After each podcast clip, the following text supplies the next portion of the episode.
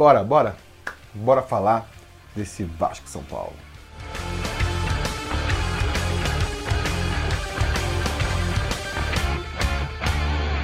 Fala, torcida vascaína, Felipe Tiru de volta na área para falar de jogo do Vascão, porque nesse domingo, às 4 horas da tarde, com transmissão da TV Globo para parte da rede, o Vasco vai até o Morumbi enfrentar o São Paulo pela 22ª rodada do Campeonato Brasileiro da Série A. Um jogo em que, cara, o que vier é lucro, né? A verdade é que o que vier é lucro, porque não dá pra gente imaginar no Vasco aprontando para cima do São Paulo não dá para a gente contar né, com o Vasco aprontando para cima do São Paulo. É, com o que a gente conseguir fazer nesse domingo é, já é de se se conseguir voltar com um pontinho lá de São Paulo, já vai ser é, motivo para muita comemoração, porque não são esses jogos que, que, que definem para o Vasco, né? Não são esses jogos que vão ajudar a, a, manter a gente, ou pelo menos com o qual a gente não pode contar para ficar na primeira divisão. A gente, a, o nosso campeonato é outro, né? Que o pessoal comenta. São os, os jogos lá debaixo da tabela, de preferência jogando em casa, como foi o caso da partida contra o Fortaleza. É, são nesses jogos que a gente tem que se garantir. Essa partida agora contra o São Paulo é, é muito complicada, muito complicada para o Vasco, né? E eu acho que os números mostram muito isso. Então vamos aqui puxar mais um raio-x aí com os números do Futidados para mostrar como a situação do Vasco é complicada para essa partida. O Vasco, que como vocês bem sabem, né, tá em 16º, estava em 16º lugar é, antes do início dessa 22ª rodada, né, com 23 pontos em 20 jogos disputados, aproveitamento ali de 38%, vai enfrentar o São Paulo que está em terceiro lugar, 36 pontos, 16 pontos a mais que o Vasco, tendo jogado só 18 vezes, quer dizer, tem dois jogos a menos do que a gente, e um aproveitamento aí de 66%. Tem quase o dobro do aproveitamento do Vasco. A campanha nos últimos seis jogos do São Paulo são de cinco vitórias, um empate e zero derrotas, aproveitamento de 88%, enquanto o aproveitamento do Vasco nos últimos seis jogos é de uma vitória, dois empates três derrotas, um aproveitamento aí de 27%. Quer dizer, se pegar a tabela aí dos últimos seis jogos das equipes, o São Paulo estaria em primeiro e o Vasco lá na zona de rebaixamento. E, ou mais do que isso, né? Se a gente pegar aí a, a tabela do campeonato por aproveitamento e não por pontos ganhos, o São Paulo também está na liderança da competição. O São Paulo, que também tem o quinto melhor ataque da competição com 29 gols marcados e a melhor defesa do campeonato com só 16 gols sofridos, enquanto o Vasco tem o 13º melhor ataque com 22 gols marcados e a 11ª pior defesa com 22 gols sofridos. Né? Então a gente vai pegar um adversário aí que está é, em primeiro e quinto lugar nesses quesitos, enquanto o Vasco está lá em 13º e 11º, um desempenho medíocre, tanto no quesito ataque quanto no quesito defensivo. O Vasco, que jogando fora de casa está ali com a décima melhor campanha, né? 36% de aproveitamento. 11 dos 23 pontos que ele conquistou foram fora de casa. 13 dos 22 gols que o Vasco fez é, foram fora de casa também. Então, quer dizer, o Vasco fez mais gols jogando fora do que jogando em casa, né? Nesse campeonato não está fazendo muita diferença para o Vasco jogar dentro ou fora de São Januário, não. Você pode ver que as campanhas são muito parecidas, né?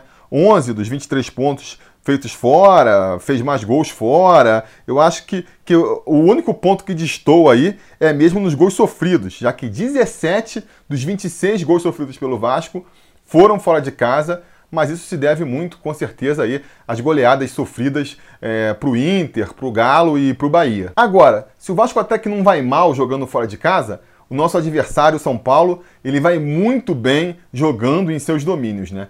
Tem a segunda melhor campanha é, dentro de casa, só perde mesmo para o Atlético Mineiro e ali por detalhe, o Atlético Mineiro tem 78% de aproveitamento, o São Paulo tem 77% de aproveitamento jogando dentro de casa, fez 14 dos 29 gols jogando no Morumbi, e aí você vê que é meio equilibrado, né? 14 de 29 é mais ou menos a metade. A grande diferença está na defesa, mais uma vez, né? O São Paulo, que eu disse aí tem a melhor defesa do campeonato, eu acho que isso se deve muito ao seu desempenho dentro de casa, já que só 5 dos 17 gols sofridos pelo São Paulo foram sofridos quando São Paulo jogou em seus domínios. E aí, finalmente, se a gente for pegar as, sequências em andamento dos dois times, a gente vai ver que o Vasco está invicto a dois jogos, mas o São Paulo está invicto a 11 jogos. É a maior invencibilidade atualmente no campeonato. 11 jogos sem perder e vindo aí de três vitórias consecutivas o momento é todo do São Paulo. Eu acho que é o time do momento, né? E, e se não bastasse aí é, essa leitura momentânea, a gente está sendo prejudicado nesses números do momento. Se for pegar os números históricos, a gente também é, se dá mal, né? Porque é, esse é um clássico muito equilibrado, onde normalmente o mandante acaba se impondo. Se a gente jogando em São Januário, a gente já foi aí por terceiro ano conseguindo vencer o São Paulo, né? A gente venceu no começo do campeonato agora em 2020, vencemos no ano passado, vencemos no ano retrasado, no ano anterior tinha sido um empate, quer dizer, jogando contra o São Paulo em São Januário até que a gente não vai mal, jogando lá no Morumbi é uma tragédia. A gente não consegue uma vitória desde 2012, quando a realidade do Vasco era outra, né? O time era um time realmente muito mais qualificado do que a gente tem hoje em dia, e até mesmo sonhar com empate é difícil. O último empate lá no Morumbi foi em 2015, aquele 2 a 2 lá, quando o Vasco estava tentando é, dar a volta por cima, escapar do rebaixamento, né? Estava até no Morumbi nesse dia, mas já faz tempo, já, já, já, já ficou muito tempo no passado.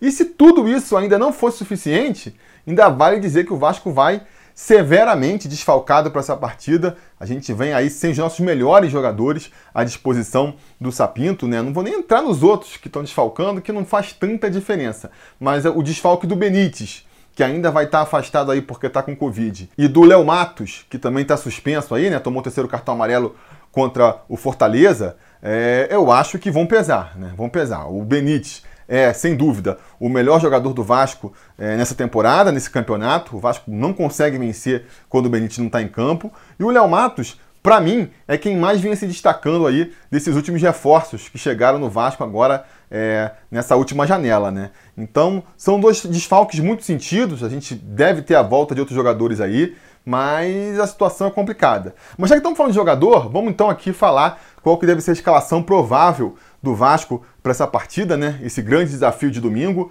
Fernando Miguel vai ser nosso goleiro. Fernando Miguel que, que vem numa boa fase, né? Muito contestado por parte da torcida, mas eu insisto com a minha avaliação de que ele é o menor dos problemas do Vasco hoje em dia não vai entrar para a galeria, para o panteão dos grandes goleiros do Vasco, mas, cara, segura as pontas com tranquilidade. Foi responsável pelo empate contra o Fortaleza. Se a gente conseguiu sair com um pontinho daquela partida, foi muito em função é, do desempenho do Fernando Miguel. Então, não dá para criticar, né? De todos os problemas do Vasco, o menor, para mim, tá no gol. Problema muito maior vamos enfrentar na lateral direita, onde a gente vai ter o desfalque é, do Leo Matos aí, que, que nem eu falei, né? É, vem se destacando muito bem, mas tem um problema. Pô, bate pra caramba, não perde a viagem, tem quatro jogos pelo Vasco, já conseguiu tomar três cartões e ser suspenso. E aí ah, fica a dúvida, né? Quem vai assumir a lateral direita ali?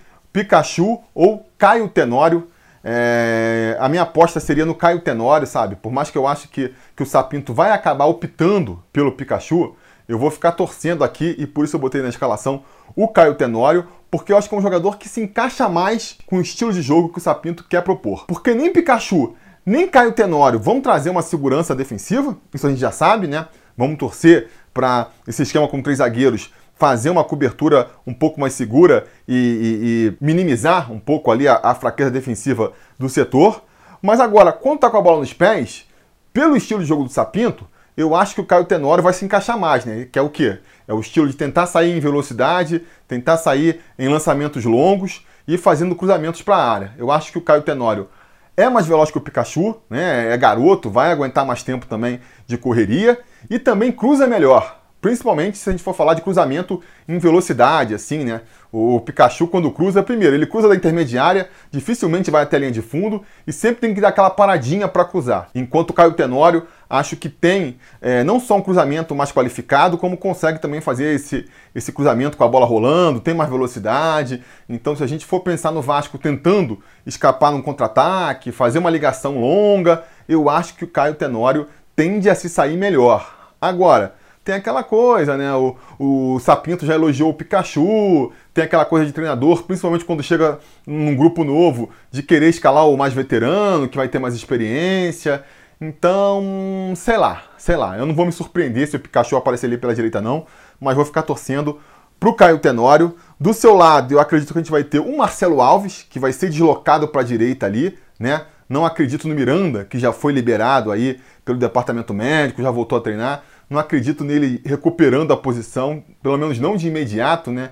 Pode estar um pouco ali fora de forma ainda. E o Marcelo Alves tem feito boas partidas, não tem por que é, ser cortado da equipe. Eu acho que ele só vai ser deslocado para a direita porque o Leandro Castan, aí esse sim, vai voltar para o time, é o capitão, é uma liderança para o grupo, né? nem vem numa boa fase, nem vem numa boa fase, mas voltando àquele discurso de você ter um cara veterano ali, que consegue, de repente, é, controlar o jogo, conversar com o juiz e toda essa questão, eu acho que, por mais que ele esteja voltando aí, talvez um pouco ainda fora de ritmo, né? Estava treinando separado, eu acho que, que o Sapinto não vai abrir mão dele, não. Vai botar o, Castan aí para jogar essa partida. E na esquerda ali, fechando a, a trinca de, de zaga, né? O Ricardo Graça, que tem feito boas partidas também, né? Tenho gostado muito do desempenho do garoto. Neto Borges vai fechar aí o nosso quinteto defensivo, a linha defensiva, na lateral esquerda. No meio, o Andrei deve ser nosso primeiro volante, né? O Andrei que foi muito contestado na última partida, tem sido muito contestado pela torcida, pela sua falta de empenho, porque ele dorme às vezes, dá umas moscadas e tudo mais. Apesar disso, eu acho que ele tem que continuar sendo titular sim, sabe?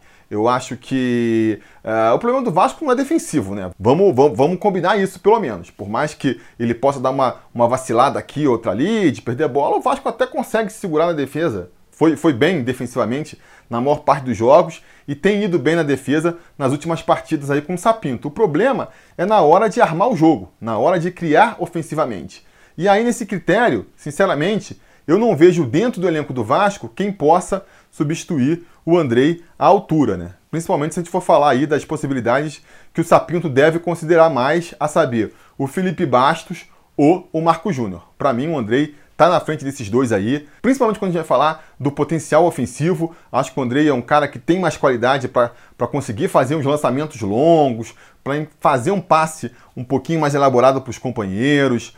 Né? Eu acho que ele só precisa pegar um pouco mais ali da garra e da vontade do seu companheiro de, de cabeça de área, que é o Léo Gil, né? Léo Gil que, que se mostrou um leão é, na última partida, Vem, tem se mostrado essa característica, essa entrega que é típica dos argentinos, né? Aquele mapa de calor que fez sucesso quando ele foi contratado, que mostrava o cara espalhado em todo o campo. Eu acho que ele vem mostrando isso no Vasco também. E aí é até curioso, né? Ele acabou sendo ali eleito pela torcida como um dos destaques do time na última rodada. Eu também destaquei isso aqui no, no pós-jogo da partida contra o Fortaleza. E depois, vendo o, pós-jogo do Garone, eu vi que ele foi levantar os números lá do SofaScore e mostrou que, por exemplo, o Léo Gil teve um desempenho pior do que o Andrei em termos de números. Errou mais passes, acertou menos lançamentos. Então, quer dizer, né? É, é mais essa questão aí da, da entrega, de ver o, o, cara correndo em campo, que, que tá fazendo falta no, no Andrei, né? E que tá fazendo a torcida meio que implicar com ele. Ele tem que melhorar nesse quesito, mas, de, mas acho importante. Acho que são dois jogadores ali que, que são importantes para o Vasco pela qualidade deles, ofensiva mesmo, essa, esse passe mais qualificado, que ajuda a achar um companheiro livre, eventualmente acertar um lançamento. Isso vai ser muito importante, principalmente numa partida onde o Vasco deve tentar sair com, com passes longos, em contra-ataques. É importante que a gente tenha no meio ali o jogador que vai dar essa saída, que tem essa qualidade, né? Que tem essa qualidade. Por mais que o Andrei, ele tem que entrar ligado. Porque se ele for fazer aquelas jogadinhas que irrita a torcida, de tentar sair driblando quando não dá, né? Se prender demais a bola lá atrás, contra um time que marca em cima, que marca muito a saída do adversário, como é o caso do São Paulo do Fernando Diniz, ele pode se complicar. Ele pode se complicar. Então o Sapinto tem que, que lembrar de cobrar isso bastante do Andrei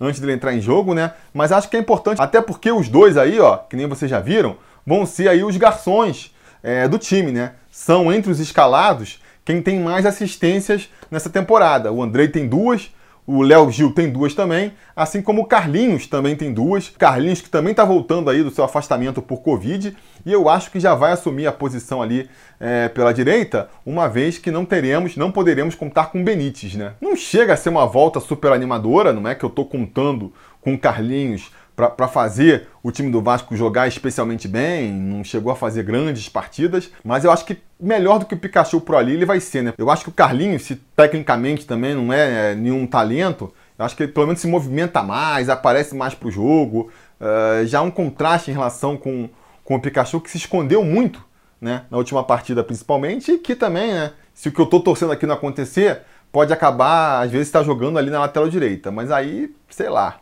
Pikachu e Carlinhos pela direita, será que a gente vai conseguir se criar por ali?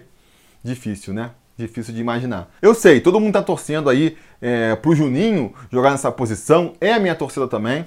Mas, cara, tem que, tem que esperar aí o tempo do Sapinto, né? É, esse é um dos problemas quando você troca de treinador. De repente tem um jogador que vinha se destacando com o treinador anterior ali, que vinha começando a ganhar seu espaço, você muda de técnico, o cara volta lá para trás, porque se ele não é um jogador que, tá, que é consagrado ali, né, ele tem que de novo conquistar a confiança do técnico, e, e parece que o Juninho está passando por isso aí. Se não for uma questão física realmente, dele não estar tá sentindo que, que, o jogador está 100% ali, é, é uma questão ali de, de preferência do treinador, né, não vê o potencial que a gente já viu que o Juninho tem pelo que ele jogou contra Santos, pelo que ele jogou contra o Bragantino. Foi pelo menos essa justificativa que o Sapinto usou na coletiva depois do jogo, né? Foi perguntado por que, não aproveitava o Juninho e tal. Ele falou que, que não vê o Juninho ainda com, com a disciplina tática que ele espera. E pelo que eu entendi dele, ele não vê o Juninho jogando mais à frente. Não vê ele jogando essa posição aí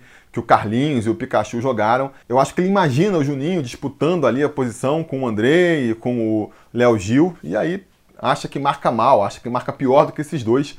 Essa foi a impressão que deu. É, ele também deixou entender que, que deve dar chances para o Juninho no decorrer das partidas, dependendo de como elas é, desenrolarem, né? Então vamos ver, vamos esperar. É, vamos torcer para ele ter chance aí no decorrer dos jogos, mas começar como titular eu acho difícil. Eu acho difícil. Assim como eu acho difícil também, vale a pena a gente já esclarecer aqui, essa história de falar que o Juninho não joga porque ele não é jogador do empresário tal, né? Toda hora assim, ah não, esse jogador só é escalado porque ele é do empresário, esse só não é escalado porque não é do empresário. Galera, menos, né? Menos com a teoria de conspiração. É, eu sei, a gente não tem como negar Existem empresários mais influentes lá em São Januário que conseguem muitas vezes empurrar umas barangas para o nosso elenco, né? É, conseguem também ali é, aliciar muitos jogadores da base, mas eu acho que a influência acaba por aí. A influência acaba por aí. Dizer que os caras chegam a escalar jogador, aí já é um pouco demais, né? Aí já é um pouco demais. Até porque se o problema do Juninho para ser titular fosse empresário, se fosse isso, ele não estava nem tendo chance, nem tinha começado a ter chance estava lá na base, para começo de conversa. Por que, que subiu ele? Ele era do empresário e mudou agora? Não, sempre foi do mesmo empresário. Então por que, que subiu? Por que, que não deixou ele logo na base? Mesma coisa serve para outros jogadores. É, o Léo Gil, o Léo Matos, o Jadson, o Gustavo Torres. Essa galera é toda do mesmo empresário? É todo do mesmo empresário? Ou são de empresários diferentes? E aí o Vasco está contratando um jogador que não é daquele empresário, sendo que o empresário vai escalar o jogador? Como é que funciona isso? Então não é melhor trazer só jogador do empresário que escala? Por que, que o, o, o empresário que escala não bota o time inteiro é, com os jogadores deles? O Sapinto, o cara vem lá de Portugal, o cara veio aceitando essa ingerência, aceitando que ele vai ter que escalar só os jogadores que o empresário X manda ele escalar? Não dá para acreditar nessa possibilidade, né? Não dá para acreditar. Então, assim, por mais que às vezes a gente não consiga entender, os motivos para escalarem ou deixarem de escalar o jogador não são porque o empresário está mandando. Vamos tentar ser um pouco aqui é, menos conspiratório nessas horas, né? Enfim, seguindo aqui. Pela esquerda, a gente deve ter então é, o Gustavo Torres, né, finalmente estreando como titular. Ele que já tinha aí entrado no decorrer da partida em três ocasiões. Agora, eu acho que já teria assumido essa titularidade de qualquer jeito. Mas com aí a, a reinfecção do Thales, né? A gente descobriu depois do jogo contra o Fortaleza que o Thales pegou de novo a Covid e vai ficar afastado por conta disso. É, na verdade, ele não teria pego da primeira vez, mas agora pegou. Uma história meio mal contada aí e até de certa maneira conveniente para o atleta, né? Assim ele ficar sendo barrado, não porque por uma deficiência técnica, vamos dizer assim, mas porque está é, doente, teve que ser afastado, vamos ver, né? Vamos ver. É, vamos torcer para o Gustavo Torres agarrar essa oportunidade, se mostrar mais valoroso é, do que o Thales vinha sendo, porque isso vai implicar necessariamente aí numa melhora da atuação do Vasco, né? E eu acho que pode funcionar sim. Eu acho que até pelas características do Gustavo Torres, que não é tão habilidoso quanto o Thales, mas parece ser um jogador mais veloz e mais brigador, a gente pode dar sorte. Acho que o estilo de jogo dele pode encaixar, pode encaixar melhor contra o São Paulo, que vai ser um time que deve marcar a gente em cima, então deve jogar com a defesa alta, e se a gente tem alguma chance de incomodar lá o goleiro deles, eu acredito que vai ser no contra-ataque, né? Vai ser justamente tentando explorar essa defesa alta, fazendo um lançamento longo aí, e aí vai precisar de um atacante de velocidade, brigador, que nem é o Gustavo Torres. Então, assim, é um jogo desenhado para ele se destacar. Espero que aconteça, seja com ele fazendo um gol, seja ele dando um passe aí para o Germancano, né, nosso artilheiro, que pelo esquema tático do Vasco fica muito dependente aí das bolas chegarem até ele. Se a bola não chega, a gente vê o que aconteceu aí contra o Fortaleza, né? Ele acaba saindo até o pior do jogo. Segundo o SofaScore, foi o pior atleta do Vasco, por quê? Porque a bola nem chegou lá. Eu acho também que o Sapinto, ele podia pensar num esquema tático que envolvesse mais o argentino, porque a gente sabe, né? O, Germancano está longe de ser o, caneludo que só empurra a bola para dentro. Ele tem uma qualidade ali técnica, não é, é driblador, não é velocista, mas se ele sai para buscar jogo, ele consegue ali fazer o pivô, consegue inverter uma bola, achar um companheiro livre. Então, acho que tem que explorar mais isso. É melhor do que deixar ele isolado lá dentro da área sem a bola chegar, né? Sem a bola chegar. Enfim, o desafio do Vasco é tremendo, mas que nem eu já falei antes, né? É, se a gente está deixando de fazer o dever de casa nos jogos em que a gente é, tinha obrigação, né? É, os pontos que a gente tinha obrigação de ganhar, a gente não está ganhando. Então a gente tem que conseguir tirar uns pontinhos também naqueles jogos em que a gente entra ali como franco atirador, né? Não dá, não dá para você não conseguir os seus pontos em casa, não conseguir seus pontos contra adversários da parte de baixo da tabela e nem compensar isso com vitórias fora de casa com vitórias ou empates contra adversários é, mais qualificados. E se o estilo de jogo do Sapinto, né, lembrando muito o estilo do jogo do, do Luxemburgo ano passado, é um estilo de jogo mais reativo, que entrega a bola para o adversário, tenta jogar no erro do adversário e que por conta disso se complica quando tem que ter ele, o Vasco, né, a iniciativa do jogo, como foi no caso contra o Fortaleza, então que pelo menos ele se beneficie quando a gente for enfrentar um adversário que claramente vai partir para cima da gente, claramente vai tentar ele impor o ritmo da partida. Que nem eu já falei aqui, o caminho das pedras vai ser difícil, vai ser difícil, a gente sabe muito bem. Mas se tem uma maneira do Vasco sair com um resultado aí mais positivo, um empate que seja, eu acho que é tentando se segurar lá atrás, e aí é com os três zagueirinhos mesmo, fecha a área para evitar ali o, o, toque de bola do São Paulo. Mas não adianta ficar também só lá atrás, né? Porque senão a, a gente sabe, água mole em pedra dura, tanto mais até que fura de tanto de oportunidades, os caras vão acabar marcando uma. Então o Vasco tem que tentar dar suas espetadas também. E aí, qual que vai ser a melhor solução, né? Bola longa mesmo, lançamento lá da nossa grande área, por uma velocidade de um Gustavo Torres, eventualmente ali a velocidade é, de um Neto Borges por um lado, um Caio Tenório pelo outro. O caminho vai ser esse, porque bola parada, por exemplo, a gente viu, não dá, né? Achar um escanteio, é, uma falta ali, um chuveirinho na área, não tem funcionado muito bem. Então tem que tentar ser no contra-ataque mesmo. Se tem alguma solução, tem que ser no contra-ataque, não é mesmo? É, enfim, eu, cara, não vou apostar na vitória. Né? Às vezes o Vasco surpreende, que nem surpreendeu contra o Santos e tudo mais. Mas eu acho que o máximo que dá para considerar é mesmo um empatezinho, né? Vou ficar bem satisfeito se a gente voltar com o um empate lá do Morumbi já. E portanto eu vou apostar que essa partida vai ser 0 a 0 0 a 0 Vasco se segura, lá atrás. Se voltarmos com um pontinho, já é para ser muito comemorado. Mantemos nossa sequência invicta. O São Paulo mantém a sequência invicta dele lá e, e vida que segue, não é mesmo? Mas você, qual que é o seu palpite aí? Diga aí nos comentários, né? A gente não teve aí nenhum conselheiro acertando, ninguém, né? Nem eu também, ninguém previu aí no, no Troféu Gato Mestre o 0 a 0 de quinta-feira. Vamos ver se alguém acerta aí o placar dessa partida agora de domingo. Se você apoia aqui o canal, seja lá no apoia.se barra sobre Vasco, ou seja sendo membro aqui no YouTube, você deixa seu palpite aí, diz quando vai ser o placar, diz quem vai fazer os gols do Vasco, e aí você já está concorrendo para ser o gato mestre da rodada e, dependendo da sua pontuação aí ao longo da temporada, virar o conselheiro gato mestre de 2020 e ganhar uma camisa do Sobre Vasco, beleza? Se você não apoia o canal aqui ainda, também deixa aí o seu palpite, também deixa seu comentário, sua expectativa para essa partida, vocês sabem, a conversa continua aqui embaixo e não se esqueçam de voltar mais tarde, porque se tudo der certo e nada der errado, assim que o jogo acabar, a gente volta aí para comentar o resultado. Beleza? Tá combinado? Então tá combinado. A gente vai se falando. A realização desse vídeo só foi possível graças ao apoio inestimável dos conselheiros do Sobre Vasco. Ajude você também ao Sobre Vasco continuar no ar, se tornando um apoiador em apoia.se barra Sobre Vasco ou sendo um membro do canal aqui no YouTube.